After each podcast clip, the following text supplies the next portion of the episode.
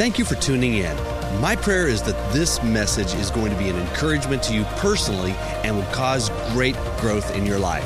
It's time to live and it's time to take this next step forward. God bless you as you listen go ahead and uh, and get your Bibles, your notes out, Bible apps. Come on, you can multitask, right?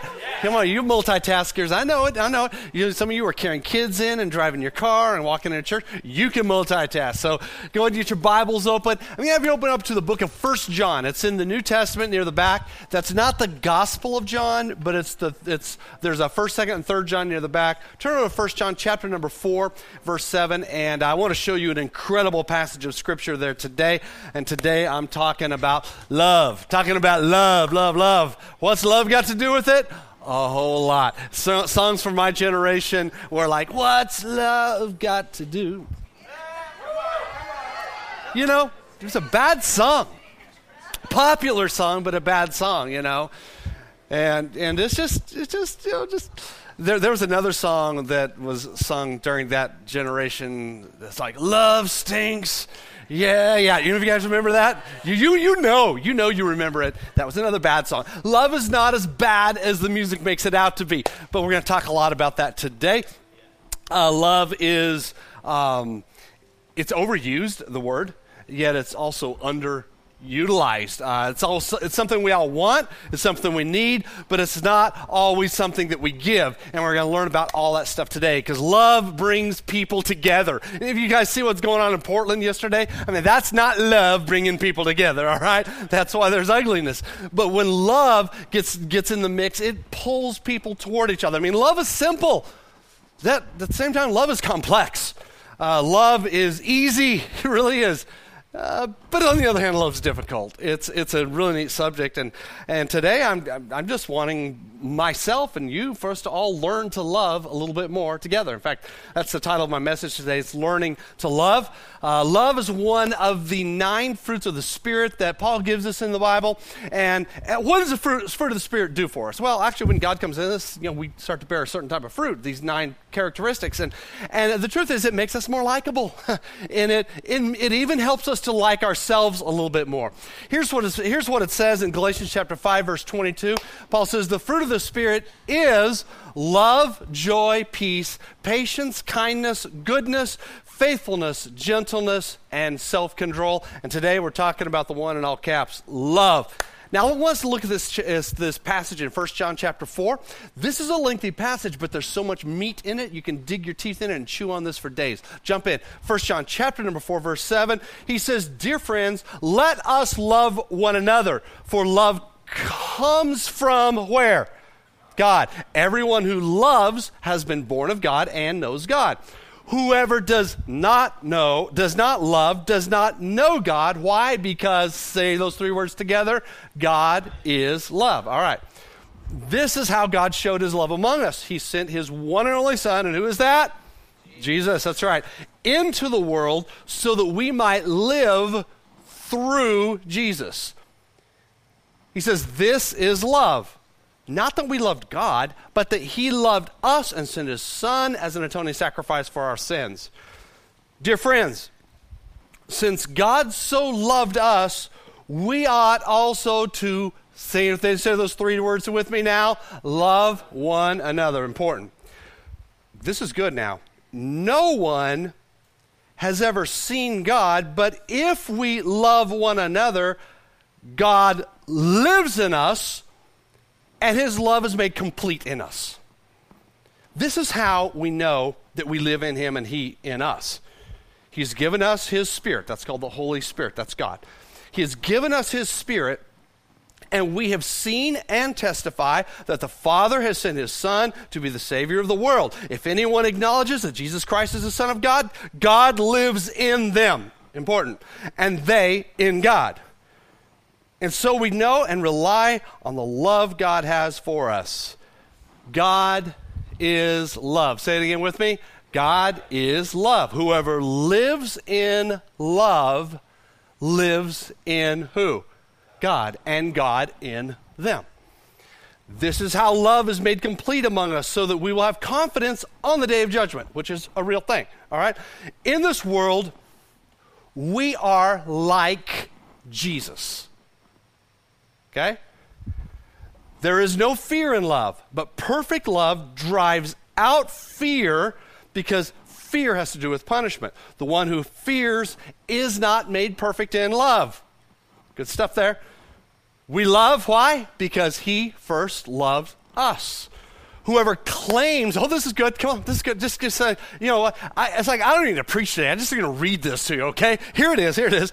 Whoever claims to love God, yet hates a brother or sister, is a liar. Now, you might say, thank goodness I'm an only child. Well, some of you are kind of excited about that. I just want to let you know we're talking about the family of God here. So, so, you know, anyone else who's a believer, yeah, that's it. Yeah, even the stranger over on the other side of the earth you ever met, they're a believer. Okay, good. So here he goes. Whoever claims to love God yet hates his brother or sister is a liar. For whoever does not love their brother and sister, whom they have seen, they cannot love God, whom they have not seen.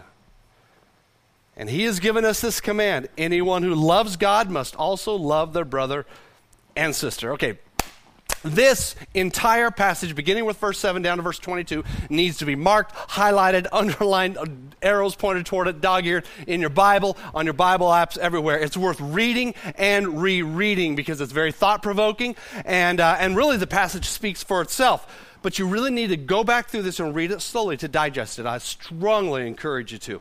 But I'm going to take some concepts from this and break it down a little bit today. And it really all starts off with this one principle right here is that when you receive Jesus, you receive God's love. That's the foundation of everything I'm talking about. You know, when, when you are born again, when you, when you confess your sin to Jesus, God, the Holy Spirit, comes to live in you. And since God is love, and you said it yourself twice, love has actually taken up residence in you. I know some of you say, well, I don't feel loved? Well, I'm just going to ask you to accept the fact. Accept it. You are loved. You need to accept that fact. You've been given God's love already. And no, you don't deserve it. and there's certainly no way you could have ever earned it. It's a gift from God. Love is in you because the Spirit of God is in you. You're made in the image of God, and God's ways actually are now becoming your ways. That's how the fruit of the Spirit works. So, what are you going to do about that? Well, three very simple words. So, love others. I mean, let, if God's in you, if love's in you, let it out. Let it out. God's love is in you, and, and, and because of that, as you let it out, even more can be poured into you. Just give it away. But here's the truth if you don't feel love, most likely you're also not giving love. You're already loved, but if you don't feel it, you're probably not giving love. See, love is, it, it, follows the law of reciprocity. What comes around goes around is the way we say it, but that's actually biblical truth. In other words, we have to receive, we give, we receive, we give love. That's how it works. That's how we even feel love. A lot of people don't feel love. Some of you in here today, you may not feel loved because you're not giving love. So, so my challenge is to begin to let love flow out of you and watch what slowly begins to happen in your life. Here's what's going to, I'll just tell you what's going to happen you're going to look at yourself and you say, You're brighter. People are going to start saying, You just seem to be happier. What's, what's different about you? Well, actually, you're letting the love out. See, if Jesus Christ is the Lord of your life, His Spirit, Spirit of God, lives in you, and love should be a natural outflow of your life, and you've just got to let it out. If you're not loving other people, the truth is, you're not even really experiencing God because God is love, and God demonstrates unrelenting love towards you. No matter who you are, no matter what you've done, you can receive His love and be full of His love and let it flow out of you. Jesus explained it this way, and this is in the Gospel of John, chapter number 7, verse 37. I like this. Jesus, he, it says, Jesus stood and said in a loud voice. So he stands up, he's yelling in a sense, letting everyone know, I really need you to hear this. So he's yelling in a loud voice. He didn't have microphones back then, so I won't yell. But he said, Let anyone who is thirsty come to me and drink. Okay, he, he's, he's putting it into the picture of like water. Now, what are they going to drink? Come to me and drink. Well, it's actually drinking of his love because God is what? Love. See, you guys are good. Come up here and preach it. All right. You see, you're, you're, getting, you're getting this. God is love. So come to me and you drink. Whoever believes in me, as the scripture said, just like what we found in 1 John a minute ago, rivers of living water will flow from within them. In other words, because you drink of the love of God, then the love of God flows like a river, like a river out of you. It says, by this, Jesus meant the Spirit, God, love, whom those who believed in were later to receive. So, we go to Jesus because we're parched, we're in pain, we're ready to drop out. And then He pours God, the Holy Spirit, pure love into us like living water. But then out of us absolutely must flow that same living water, which is the Holy Spirit, that love into the life of other people. I mean, have, have you ever wondered why two people who have practically identical uh, difficulties or circumstances, how they will react so different? I've seen this so many times. I mean, some people, they're going through a situation and another person's going through the same thing, but one person carries around this aura of hopelessness. And, and uh, they have this perpetual black cloud that's always over them. It's like doom is imminent, no matter what the size is of the problem. But then there are others who are dealing with the same stuff, and they're not only hopeful, but they're, they're joyful. And you, would look in their face and say, say, well, obviously everything is just fine in their lives. They must never have difficulties or problems. Life is so easy for them, but they're going through the same stuff. You know what I'm talking about, right? So, so, so what's the difference? What is the difference? Well, I believe the difference can be found in this picture, this image that's found in geography. Those of you who flunked geography, you're about to get a nice little course right now, you're going to feel so good. Those of you who are geology, I mean, those of you who like a geology majors, you're about ready to get so pumped you're going to be on the edge of your seat. This is for you, all right? But I want you to look at this. This is a map of modern day Israel, and uh, and you, you, you'll look here, you see three bodies of water. Uh, three very large bodies of water. They're all called seas, but really only one of them is actually sea, the Mediterranean, also known as the Great Sea. The other two the Sea of Galilee and the Dead Sea, they're really just large lakes. The Sea of Galilee at the top of the map, Dead Sea at the, to the south, which is at the bottom of the map. Now, there's a lot of discussion in the Bible about the Sea of Galilee. You go through the Gospels, uh, Matthew, Mark, Luke, John, constantly talking about the Sea of Galilee. You hardly hear anything mentioned about the Dead Sea. Well, why? The Dead Sea is three times the size of the little Sea of Galilee. Now, now, you see these two lakes, they are connected by another body of water called the Jordan River. Has now that has nothing to do with Jordan who's up here singing all the time. Okay, that's that's a that's a whole different thing, all right? But uh, his mom was obviously reading the Bible. Jordan River, hey, that, that's my son. Uh, so I don't know if that's how it worked or not, Jordan. I'll, we'll, we'll ask your mom next time she's here. But but the Jordan River exits, look, the Sea of Galilee and, and it flows south. The Jordan River then goes into, flows directly into the Dead Sea. But the river does not exit the Dead Sea at the bottom. Those are tributaries that are actually going back into it. So, this picture right here is the Sea of Galilee in northern Israel. It's near where Jesus was raised. It's the uh, area where most of his ministry occurred. Uh, this is the place where Jesus walked on water on a few occasions. Around this time, uh, during the time of Jesus, the, the, the, the, that huge lake was just filled with this network of thriving cities. Why? It's because this lake was just literally teeming with life. In fact, the fisheries in this area, world history tells us that they were famous. They were the most famous in the Roman Empire. Uh, so it caused a lot of robust trade. And I'm just telling you, this was definitely the place to be. Business was thriving there, life was everywhere. And here's the deal life flowed out of that lake into the Jordan River, which is a river of life, but then it goes down and it ends here. This is called the Dead Sea, and it's, it's called that for a good reason. It's 25% salt, bromide, and other chemicals. Life in this lake, like around this lake, is impossible. You can see nothing alive around there. Uh, fish that come downstream uh, into uh, this body of water, if they're unfortunate enough to actually get into it, they will die. No vegetation. I mean, and, and here's what's interesting. Geographically, th- these two lakes, I thought they were further apart than that. They're only 63 miles apart. That's like driving from here to Rockwall, you know? But the contrast is unbelievable. Like the contrast of Dallas and Fort Worth, you know?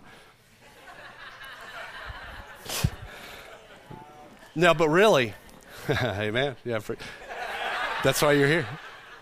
But there is, you know, if you're from Dallas, we love you, but, you know, sorry. Uh, but the truth is, there's no contrast in two bodies of water anywhere similar to this anywhere in the world. How is it that one lake teems with life and the other is famous for death? Well, it's all about the flow. You see, the Sea of Galilee receives from that river and it flows back out, so it's full of life.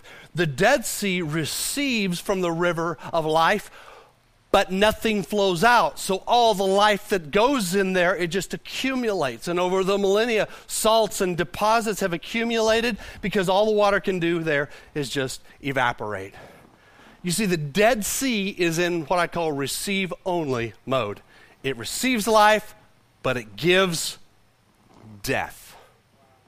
Now, these two massive lakes are a lot like people.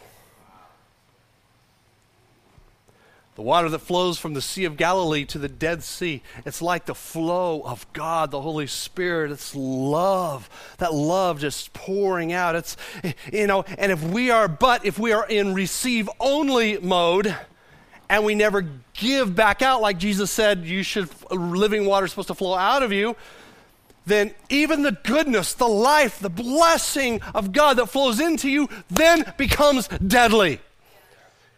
It's, it's, it's like that living water that Jesus promised. The Holy Spirit flows into your life, but you hold on to it and you never give back out. Some of you might feel like you can't give love away, but you also know it's killing you. I just want to challenge you today to refuse to be a Dead Sea refuse to de- be a Dead Sea. I want you to say this I'm not going to be no Dead Sea. I like that. I'm not going to be no Dead Sea. You're right. Jordan, let's write a song on that. Okay.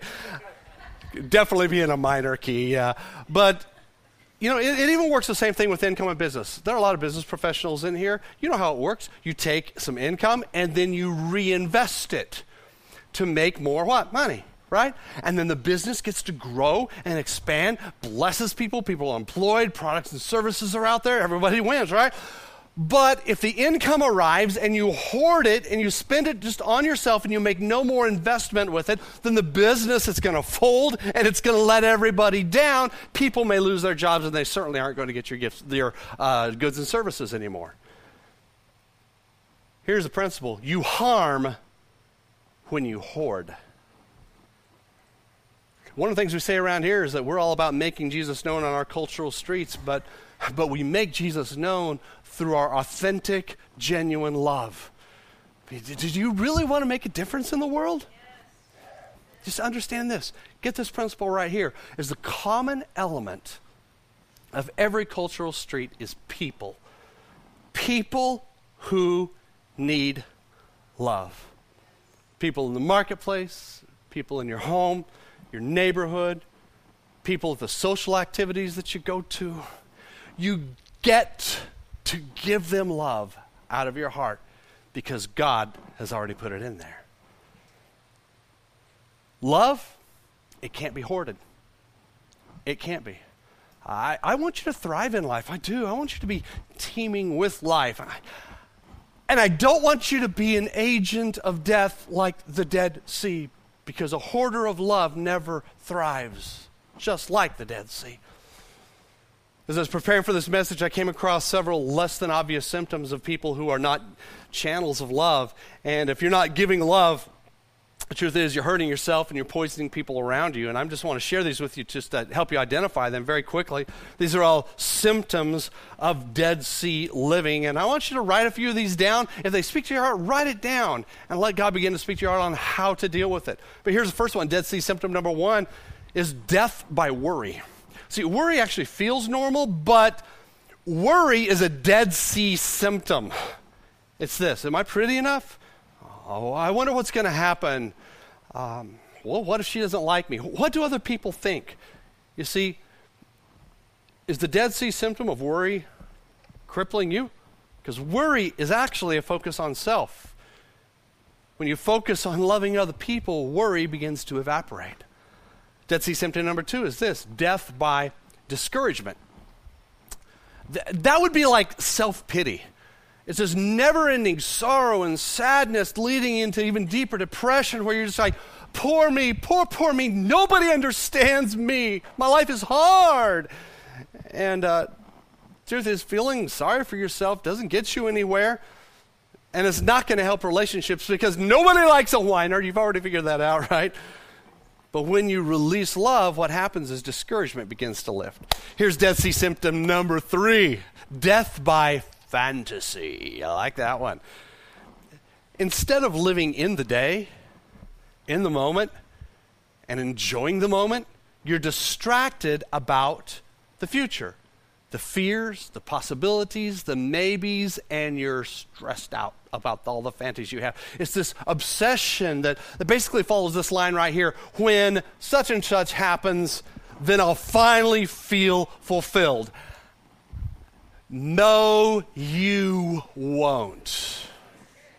Five minutes max. See, a life of fantasy, it steals your peace. And, but when you love other people, you begin to break out of fantasy because loving other people focuses you on the here and now, what's happening right here in front of your face. Dead Sea symptom number four is this death by pain avoidance. It's the avoidance of feeling pain, and that actually leads to a lot of compulsive behaviors.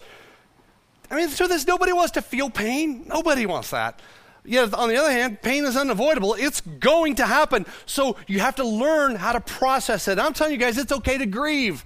But as you're grieving, you give the pain to Jesus. It's okay to feel the pain of how you were wronged and mistreated and rejected and abused. It's okay to feel that pain, but you give it to Jesus at the same time while you're learning to love again. In fact, the, the truth is, is the experience of well processed pain it will help you to love more deeply than you ever have in the past because you'll begin to understand other people more because they're in pain too. Dead Sea symptom number five. Here we go. Is this yours? Death by unforgiveness. Dun dun dun. Uh, forgiveness really it's foundational for our faith because every one of us have sinned and sinned against other people. In fact, we have this is this is good. We have been forgiven by God to be forgivers. We have been. Unforgiveness, uh, it causes us to bottle up. Love can't even flow in anymore because we're hoping to preserve the little bit of love that we have and it turns to poison and we become worse. That's what 1 John chapter 4 was all about that we just read a few minutes ago. God loves us, so we love others. God has forgiven us, so we forgive others. Dead Sea symptom number six, here we go. That is death by control. Uh, yeah, I know everyone's going, well, not me. Thank goodness that's not me. Well, just think about this. It's where we try to control people and situations around us. Uh, control, it brings anxiety, uh, hatred, it brings fear, and it even causes isolation because you can't trust others. What, what, what does control mean? Control really means you can't trust God. So, control isn't about love at all. If you're in a relationship and you're controlling someone else, that's not love. Control is an attempt to hoard whatever love is there from that other person. Love releases and love gives. And here's the last one. Dead Sea symptom number seven is death by fear. You know, some of you are so afraid of what other people think.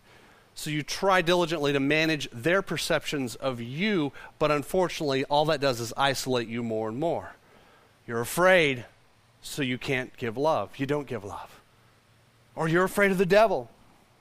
You're afraid to go to work. You're afraid to go to a connect group. Unwarranted fear is just a lie, it's a distraction. A spirit of fear does not come from God. Perfect love drives out fear. That's what we read just a few moments ago. So, which of those seven Dead Sea symptoms do you want to make your mission to conquer and start working on it this week? Pick one. In fact, I even found a very simple devotional plan uh, that can help you. It's called Letting Love In. It's how God crushes your inner critic, and it's a seven day YouVersion devotional plan. Right there, I want you to, to take note of that. Go to the City Life app on the news feed. Be sure and refresh it. You'll see it on there this week only. I encourage you to take seven days, go through this simple devotional plan. I just finished it, and I love it. Uh, but I, I also have a very private, what I call daily goal. I have some daily goals that nobody knows about, but they're just mine. And so, but one of I I never told anyone this, but this is one of my private daily goals, and it's to secretly invest love in someone who can never pay me back. Now, the reason I'm sharing it with you is like, well, I think feel safe enough to do that because um, you don't know what I'm actually doing. Because if I was telling you all the little things I'm doing, then I'm getting praise for myself. I lose my reward in heaven. I don't want to do that. So I want to, I want to keep doing the right thing. But this is the, the principle right here. It, it's one of my three foundational daily goals. It's about, it's about loving with zero expectation of receiving anything back. And, and here's the truth you will be amazed at how many opportunities will come your way if you just watch for this opportunities to love someone expecting nothing back in your daily life. I don't do this as part of my ministry as a pastor to you guys. It's just something that I do to people that I may never ever see again. For me, I need to learn to love every day. I want to learn and relearn to love. I want to introduce you to a friend of mine. His name is Joe Gum. Joe is a broadcast journalist, and uh, he, he was, a, he was a, a, boy who was in my kids' church growing up, and as a teenager and even a young adult, he worked and served with me in ministry. My very first staff pastor position, where I served at another church uh, here in the Metroplex for uh, about a decade and a half. And um, he's a quality young man. Uh, came from a really bad family background. I'm just telling you, his, his family, it was rough. The guy stuttered, afraid of people. He, he had nothing going for him. In fact, when he first went to college, his first batch of courses he had to take were all remedial courses that he was never even able to get credit for because academically he just didn't have it. But he worked and he pushed.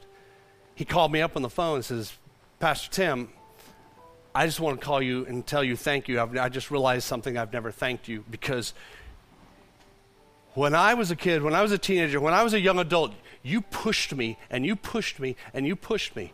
And you kept saying, You get out there one more time and you serve and you love people, and God will heal. God will open up doors. God will do things for you. You just keep loving and loving and loving and loving. He said, You taught me that. And he said, I found myself with my girls just yesterday. He said, I found myself with my girls and, and I, was, I was telling them, You should meet this guy. His name is Tim Woody. I was like, Well, whatever. But uh, they're like, well, Who cares, Dad? Yeah, really, who cares? But he said, He taught me something. I'm going to teach it to you.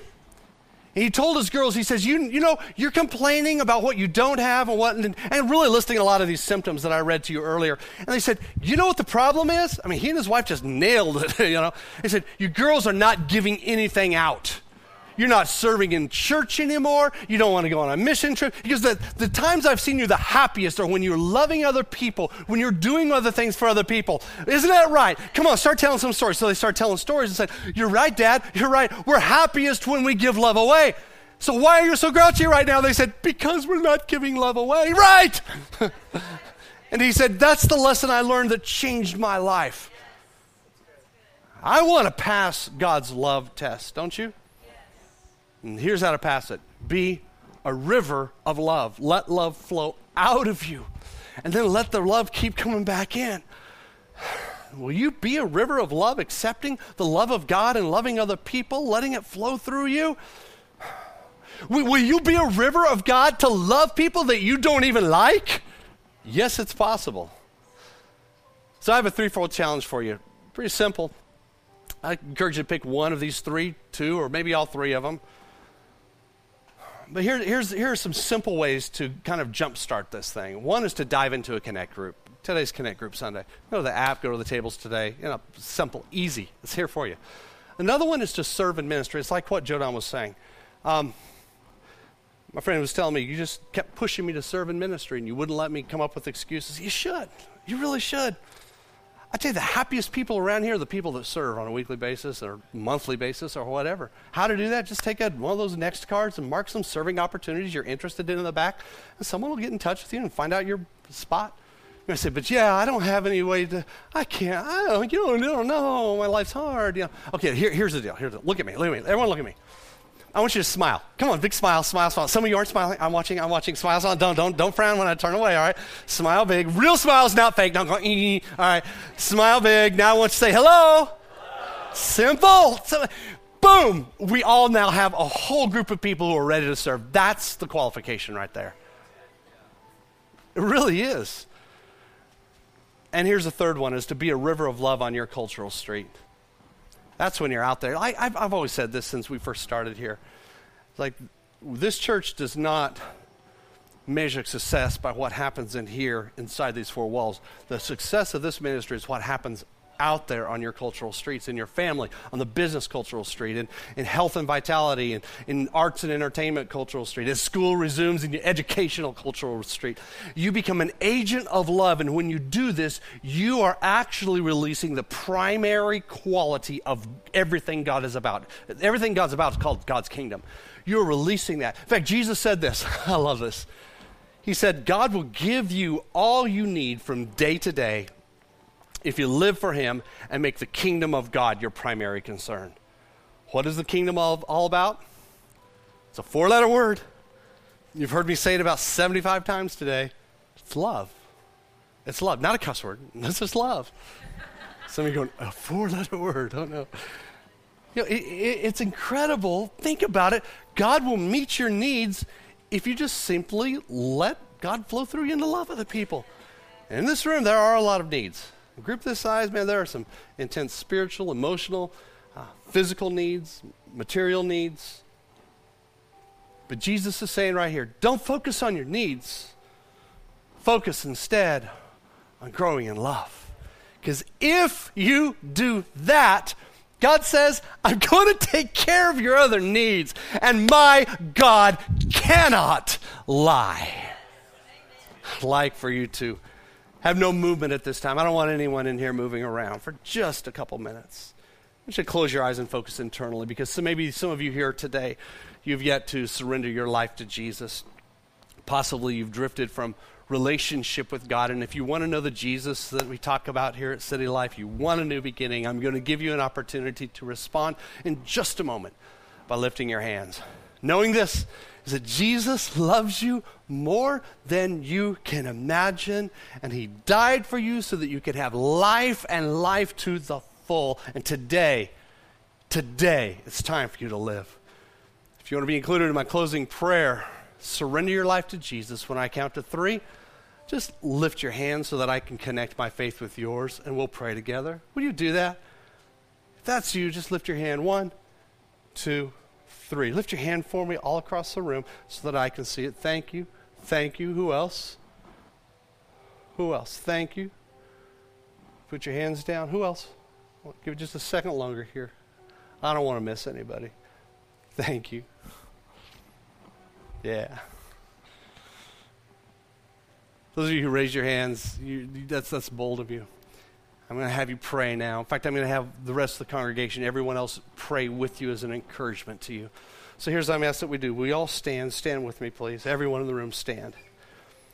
If you lifted your hand, please pray these words with me. Congregation, pray it as well as an encouragement to those who are praying it right now. Dear Jesus, thank you for dying for my sin. I believe you're the Son of God. Please forgive my sins. It's now time for me to live. So I give up my past and I embrace the future that you have for me. It's a future of giving love. Thank you for your love. In Jesus' name, amen. Have you discovered your street of influence? Whether it be family, government, business, arts and entertainment, faith, health and vitality, or education, head over to culturalstreets.com and discover your street today.